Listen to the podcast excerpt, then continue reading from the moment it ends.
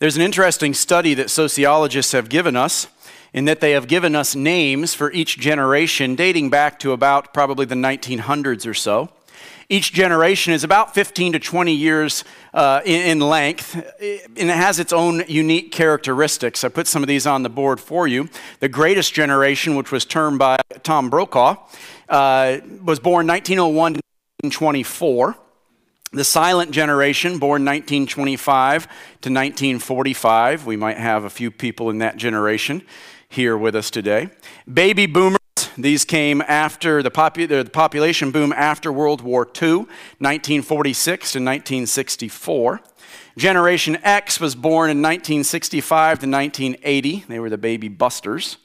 Gen Y, millennials, born 1981 to 1996. There might be bias there, but I think that's the best. Um, Generation Z, born 1997 to 2012 and then Generation Alpha 2010 to 2024. Obviously, those dates, you know, there's a little wiggle room on, on both end. But it's an interesting study and, and something that you've probably heard said or possibly even said yourself is something like this. The problem today is with these millennials. Or the problem, yeah, the problem today is with this, this new generation, right?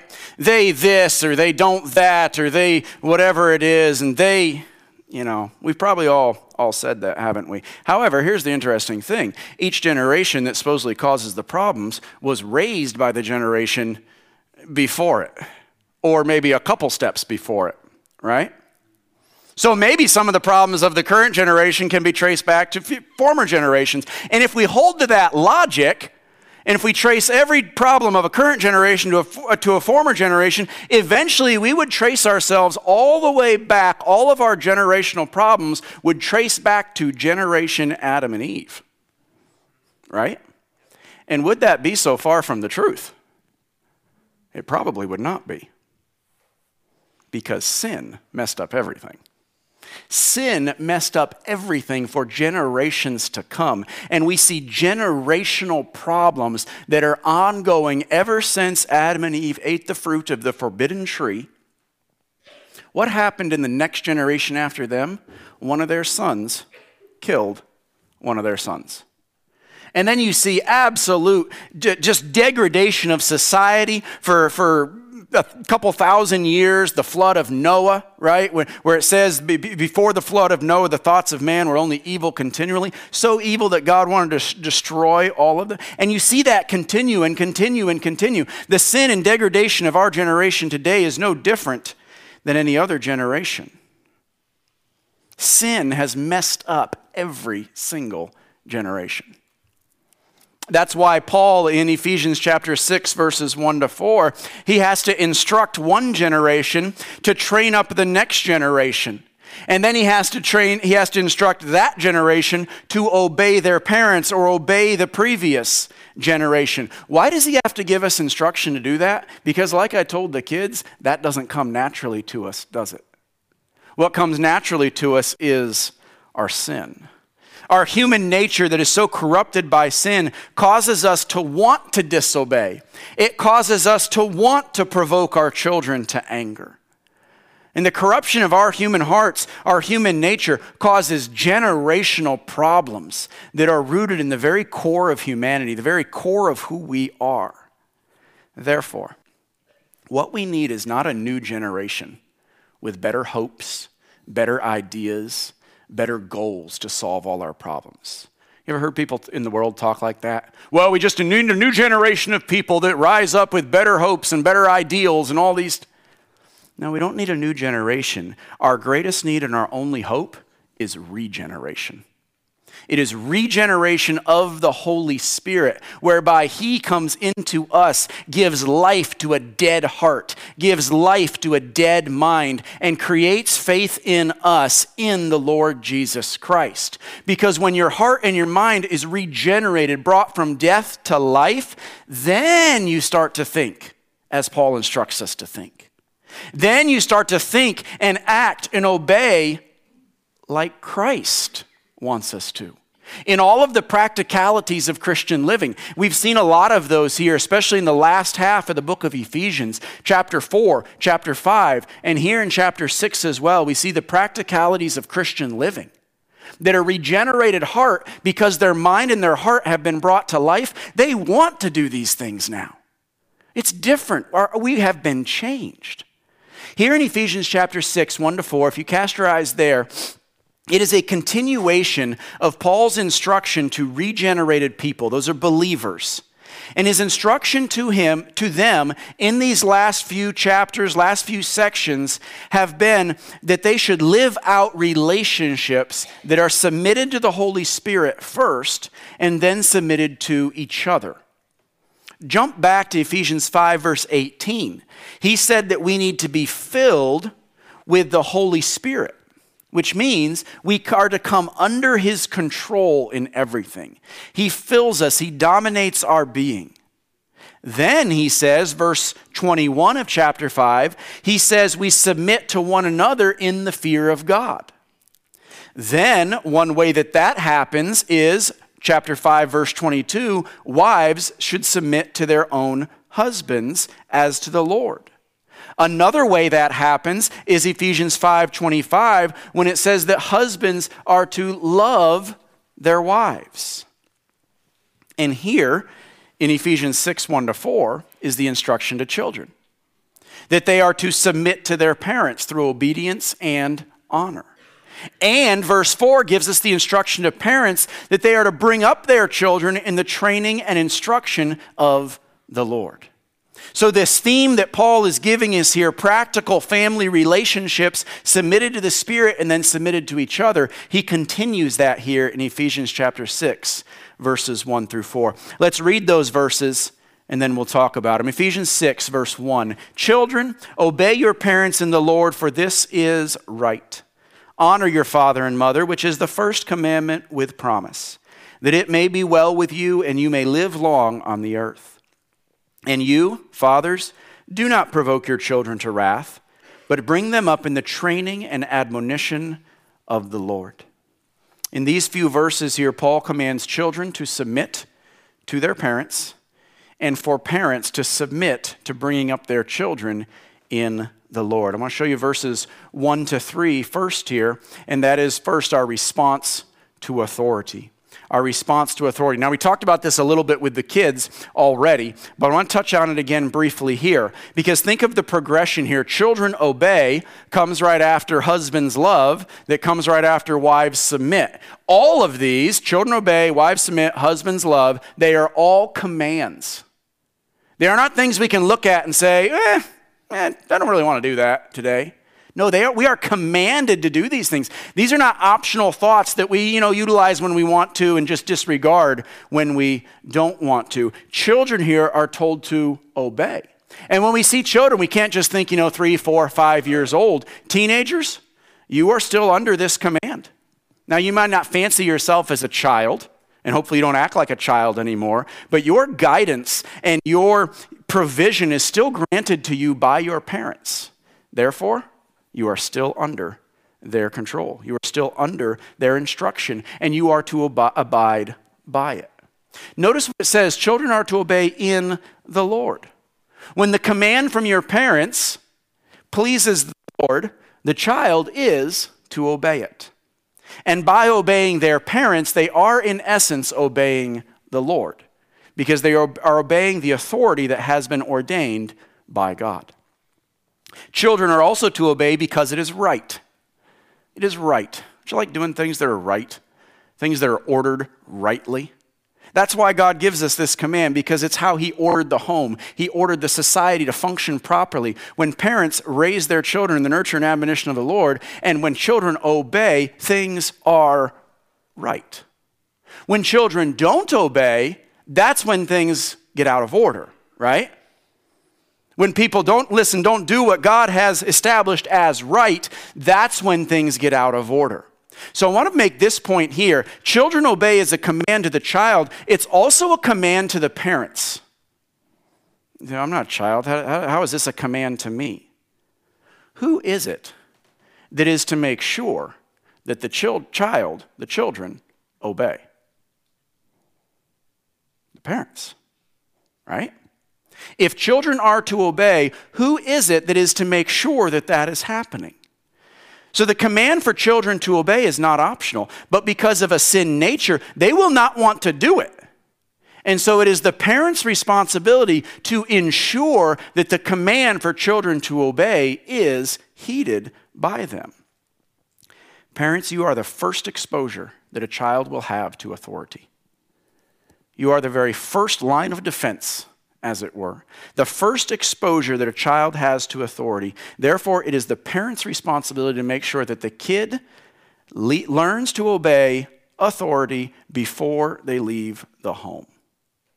You are the one that sets that child up for success or for failure. Do your local law enforcement a favor and demand obedience from your child. Do you, their school teacher a favor and demand obedience from your children. Do his future boss a favor and teach him to obey before he leaves the home. If they do not learn to obey at home, they will struggle with authority everywhere else. And mark this if they struggle with authority, they will always struggle in every area. Whether that's the authority of God, of a boss, of a government, or whatever it might be, they will always struggle.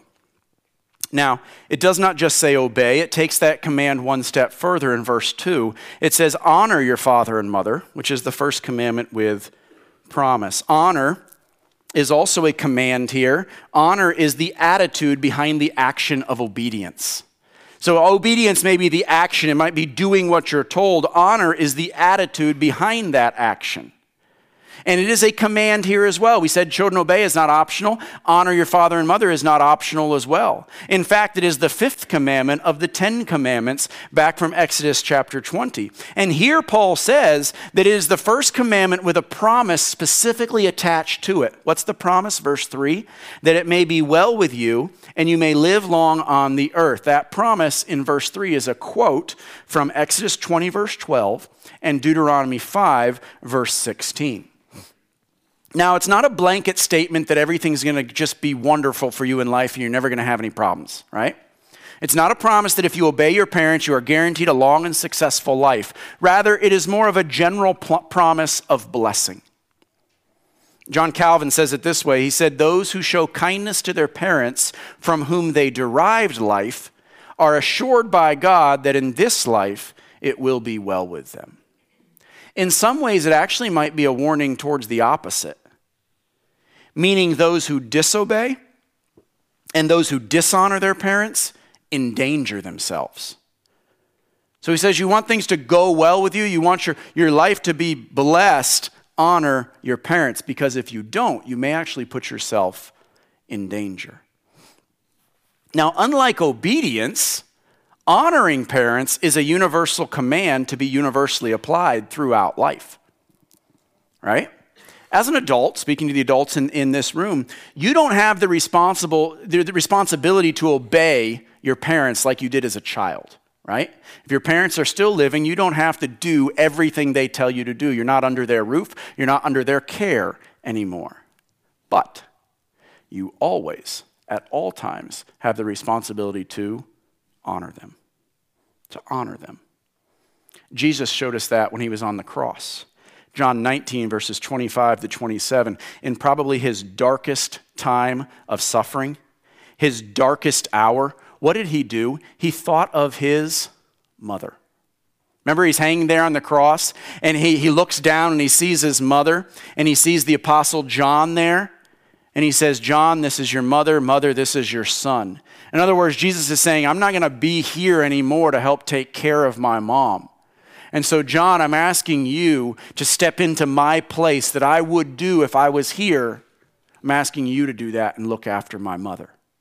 And so, there, Christ had, in his darkest time of suffering, he, he had a moment there where he was thinking of his mother. You say, well, how does that apply to us? How do we honor our parents as an adult? That's probably going to look different in a lot of different scenarios, a lot of different situations. Some that live close by, some that live far away. How do we have the right attitude of honor to our parents? I think we can speak well of them when we can. And there may be some difficulties, there may be some struggles there that have, that have taken place, but in the areas where you can, speak well of them. Thank them for their sacrifice in your life. Take a moment to say thank you for what you've done for me in my life. And probably one of the biggest ways is that we take care of them when the roles reverse, right? And there will come that time when our parents will reach that point of life where we care for them in many ways the same way they cared for us as a child. And we as adults have to honor our parents, and that could be physically, it could be financially. Don't forget the spiritual health of your parents as they age. And that's where we step in and start those roles start to reverse. Though that looks a little different than it did, and we step in and we we help. That's honoring our parents. That's a universal command for all of life. So, by honor and by obedience, children and adults in some cases are, are to submit to their parents. Let's look here at verse 4, though. And as we look here, we see that parents are also supposed to submit to their children. Remember, Ephesians 5, verse 21 said, We submit to one another in the fear of God. We submit to one another. How do parents submit to their children? Because when you first say that, it doesn't sound right, does it? No, parents, kids submit to me. Eh, no, no. How do parents rightly submit to their children? Well, first of all, certainly not in the way the world tells us we are to do it, right? The world has, in some ways, elevated children in, in just unhealthy ways. And they kind of tell us now that, you know, well, you, you submit to your children, you do everything for them. You get anything that they want because you would never want poor little Johnny to be unhappy in any way. You affirm him, you give him anything that you want. Is that the right idea that he has in mind here of, of parents submitting to their children? There's parents like that. And it usually ends in tragedy they end up being a spoiled bee rat, right? And it's not good. And I give you a warning if your world revolves around your kids, you will set them up for failure because they will eventually realize that other people don't think they are the kings and queens that mommy told them they were. And they struggle to cope with that later in life because they have not been set up to live life in the real world. So, how do we submit? Parents are to submit themselves to their children by giving of themselves for what is best for the child. Notice I did not say what the kid wants, but rather what is best for that child. And in making that statement, there is a huge assumption, a gigantic assumption. What's the assumption? That you know what is best for them. Think of the verse in Proverbs 22 6, probably one of the most familiar verses when it comes to parents and children. It says, Train up a child in the way he should go, which makes a huge assumption. What's the assumption? That the parent actually knows the way he should go. You look at this verse here in verse, verse 4, it says, Bring them up in the training and admonition of the Lord. There's a huge assumption there. What's the assumption? That you actually know what the training and admonition of the Lord is. You had better parents, you had better be growing in the Lord if you expect to lead your kids in the Lord, or else it will quickly become the blind leading the blind. The parent's submission to their kids is actually a submission to the word and will of God so that you understand what is the best way for your children to go. That's how you submit to your kids by submitting to the word, growing in that so that you can lead them in that. In verse 4 here, we see, secondly, here our use of authority. Our use of authority. Scripture, especially the book of Proverbs, is just, just chock full of instruction regarding the parents' right, their responsibility, and their authority to raise and to train their kids. Proverbs 1 8, which is probably one of the key verses of Proverbs to kind of set up the whole book. It says, My son, hear the instruction of your father, and do not forsake the law of your mother. It is the parents' God given right and responsibility to raise the children God gives to them. It is not the government's responsibility. It is not the community's responsibility. It is not the church's responsibility. Now, can all three of those help supplement the parents? Certainly. They can come alongside and assist. But the parents have the God given authority and power to raise their children. The problem is, a lot of parents want to give that up, and some governments want to take it. And we've gotten all messed up in our world because parents want to abdicate the responsibility, and there's a lot of governments out there that are very willing to step into that void and take control, brainwashing children. Scripture is clear, though. The parents have the responsibility. It's your responsibility. You better take it, you better use it. Parents, you are not the quarterback who can hand that ball off to the running back. You cannot throw that over to the wide receivers. No, you must keep the responsibility. You must run with it. It's yours. So the question here in verse 4 is not if you have the authority, rather, how will you use the authority that you have? All right? That's what he's answering here. How will you use the authority that you have? Look at verse 4. And you, fathers, do not provoke your children to wrath. In our English Bible, verse 4 is addressed to fathers. He's talking to fathers here. And that may, may very well be the target. But that does not mean now mothers don't just, oh, hey, good, I'm off, I'm off the hook here, right? No, you're not left out of this instruction as if, as if you don't also bring up your children. In some instances, you have a lot more time with your children, and your instruction to them will be a lot more so just in quantity than the father's will be. In fact, the Greek word here translated fathers in some other places does mean parents in some instances. So, translated fathers in our English Bibles, but he actually might have the idea of, of parents in general here as well. You say, why does it say fathers though? Well, a couple reasons. One, fathers are held responsible for the direction of their families. And here, scripture targets them specifically and says, Fathers, you better be, be in gear here. Fathers are to be the God ordained spiritual leaders of the home. So when it says to bring them up in the training and admonition of the Lord, Father, you better take the lead on that. That's your responsibility.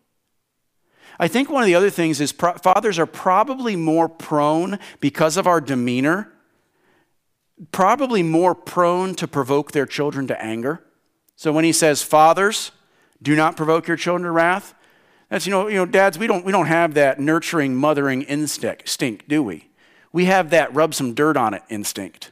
And so sometimes we can we can probably be more prone to provoking children to anger. Though I think here the, the, the, emphasis of the passage is instruction to both parents. So that's how we're going to run with that going forward. Both parents are in mind here. And Paul here gives us a negative to avoid and a positive to develop. The negative to, to avoid is do not provoke your children to anger. Do not provoke your children to anger. Colossians 3:21 he says something very similarly. He says, Fathers, do not provoke your children lest they become discouraged. What does it mean? What does it mean to provoke our children to anger, and how then do we do it sometimes? Quoting John Calvin again, he says, To provoke our children is to irritate them with unreasonable severity. To irritate them with unreasonable severity. You have to understand the culture here that Paul is writing to. He's writing to the Ephesians, which is a very Romanized area right? Very Roman culture area. And in Roman households at this time during the Ephesian culture, fathers had supreme authority. Supreme authority in the home, even to the point of being able to accept or reject a child that is born to them. They say that, that, that when a father was, or when a child was born, the, at this time, the, the, the child would be put in front of the father and he, based on maybe gender or whatever, would have the opportunity to either accept it, love it, and raise it, or reject it. If he rejected that baby, oftentimes it was taken off and sold into slavery or prostitution. You say, wow, that's a lot of, uh, a lot of responsibility, a lot of power. Yeah, too much. In this culture, the father was the dominating person that in some ways held the power of life and death. that domination is not leadership. That domination is not love, nor is it healthy for a family, especially a child. And so, with this phrase here, do not provoke your children to wrath, Paul warns us against a heavy hand, against a cruel tongue, and against a, a, a sharp spirit. And you may say, well, I would never, I would never provoke my child to wrath, to anger. I would never do that. Yet we all probably have, haven't we? Let me go through a kind of a list here, specific ways that we may be guilty of provoking our children to anger. And see if any of these, these fit you. When we blame everything on them and they can't seem to do anything right. You ever feel like you're guilty of that with your kids? When nothing they do is quite good enough, behavior isn't good enough, their grades aren't good enough, they're, they're not good enough in sports. Maybe when we try to live out our dreams through them, we provoke them to anger. When we demean them in their aspirations, when we are inconsistent in discipline and in values, when we give them little or no affirmation or words of affection when we are overbearing and unreasonable in our expectations of them. Sometimes it's when we forget that they're kids. And that's hard with young kids, especially. Not all behavior is evil, some of it is just kids being kids. And we have to know the difference between that. Sometimes it's when we compare them to each other or to other kids.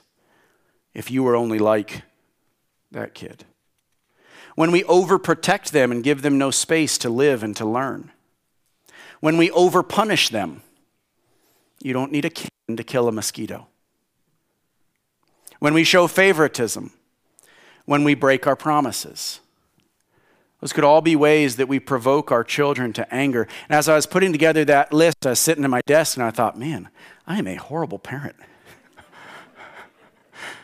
And now that you all feel like horrible parents too, realize only by the grace of God.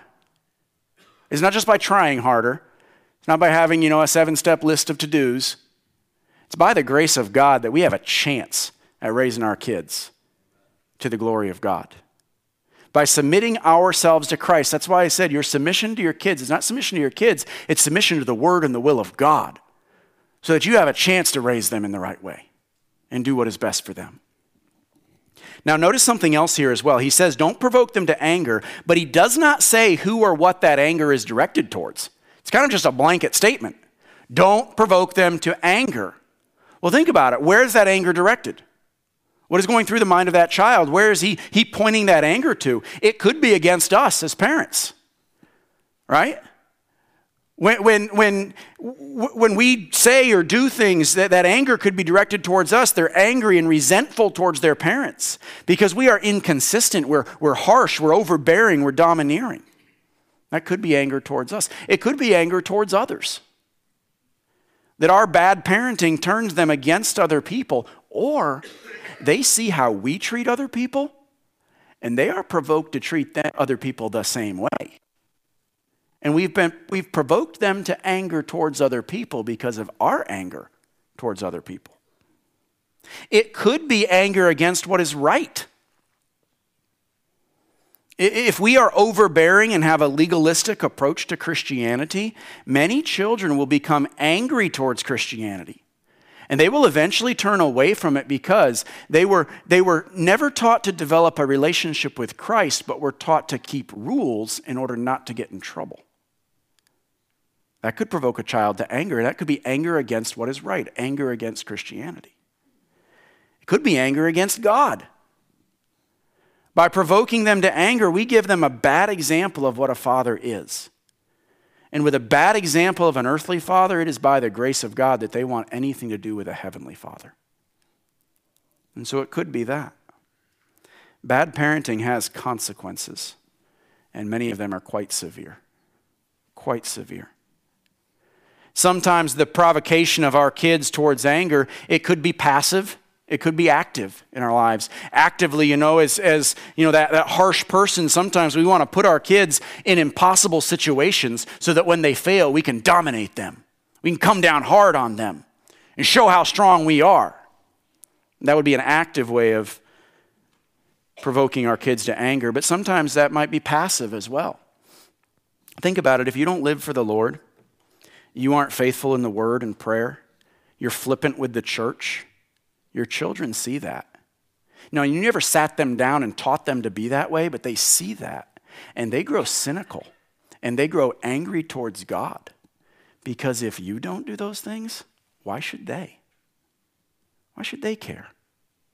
See, our behaviors and priorities that we think mean nothing may just mean the world to our kids.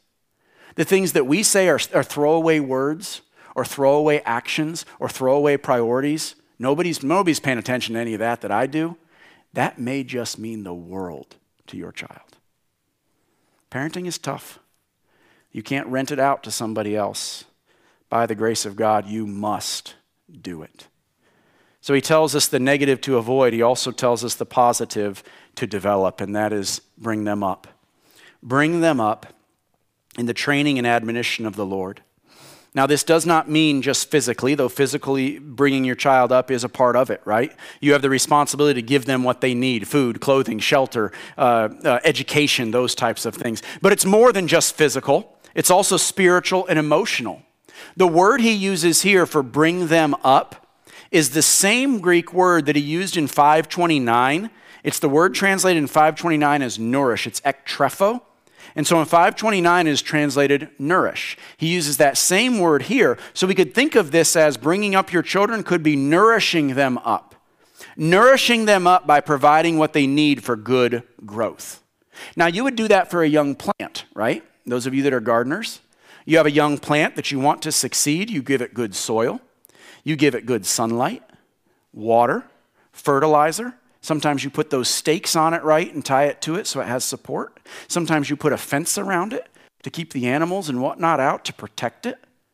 So, in the same way you would, you would raise up a plant, you would nourish that plant. That's the same idea for your children.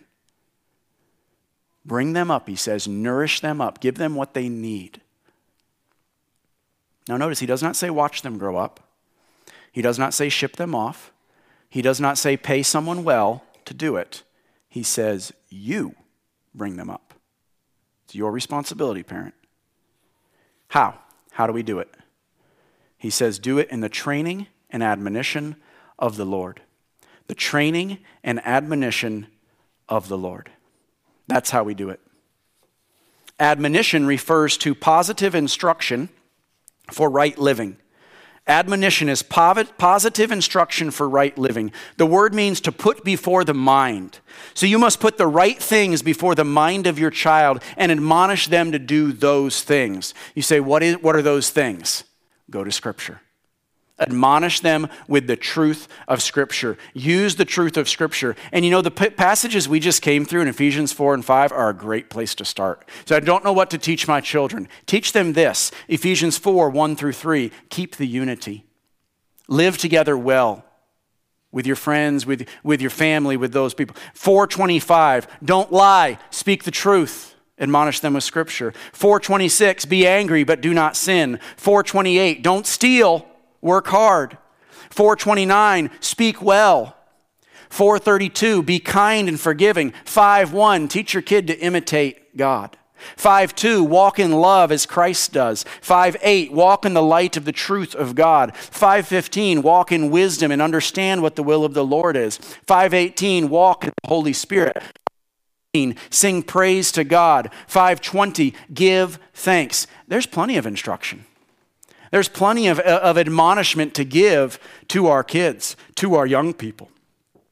So, admonish them is to, to give them the positive instruction for right living. On the other side of that is training. Training refers to discipline, even by punishment sometimes. We admonish our children to do what is right, to live a life of self control. And when they deviate from that, when they don't do that, we discipline them with punishment to bring them back into the right order. It says that training and that discipline, that admonishment is of the Lord. That training is of the Lord. It's controlled and it's purposeful, like the Lord's is for us. Proverbs 19, verse 18 says, Chasten your son while there is hope, and do not set your heart on his destruction. Hebrews 12, 11 says, Now no chastening seems to be joyful for the present but painful. That's true. Nevertheless, afterward, it yields the peaceable fruit of righteousness to those who have been trained by it. Now, that refers to God's correction of us, but the principle is true for the discipline of children. Controlled and purposeful discipline, like the Lord's discipline of us. How do we do it? How do we train and admonish our children? Do it early, do it often, and do it of the Lord. Do it early. When do I start? When do I start training and admonishing my child? Yesterday. You start yesterday. Start yesterday. Do it early, do it often, and do it of the Lord. Raising children is not a one time sit down session where you impart everything that they need to know. No, it's a ton. It's a ton. It's probably millions of little pieces of instruction given over a long period of time.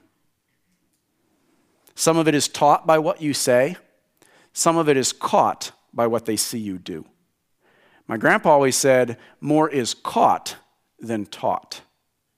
So you have to be careful. More is caught than taught. Notice this in your Bibles as well. You look at Ephesians 6 1, it says that children are to obey parents in the Lord. And parents are to raise children in the training and admonition of the Lord. It's all attached to what God wants us to do through Christ and the power of the Holy Spirit.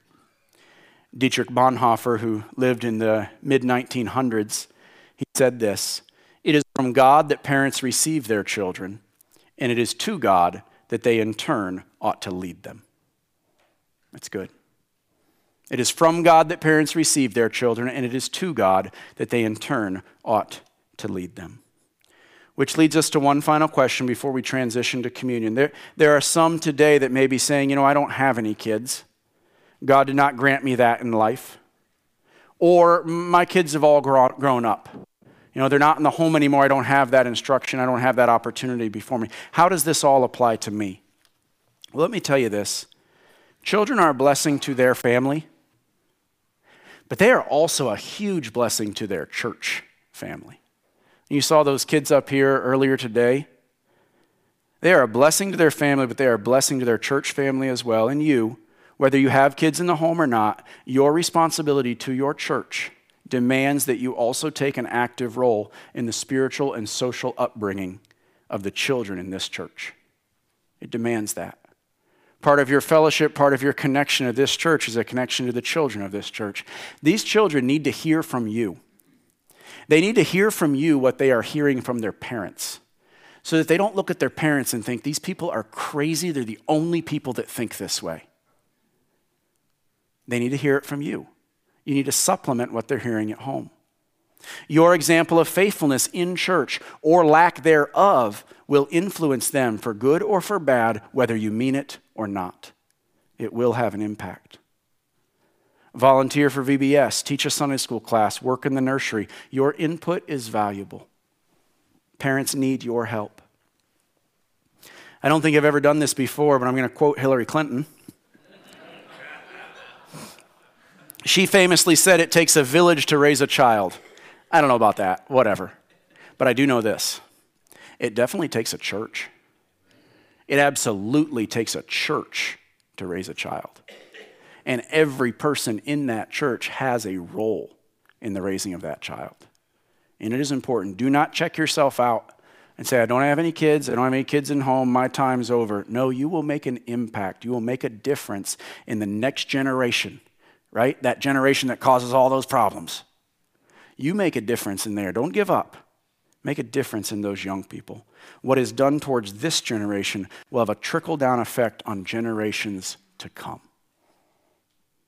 Take a stand. Do what God's called you to do. And parents raising your children, those who don't have children at home, get involved in whatever way you can in the church, in the community. I'm going to ask the men to come forward as we transition to communion.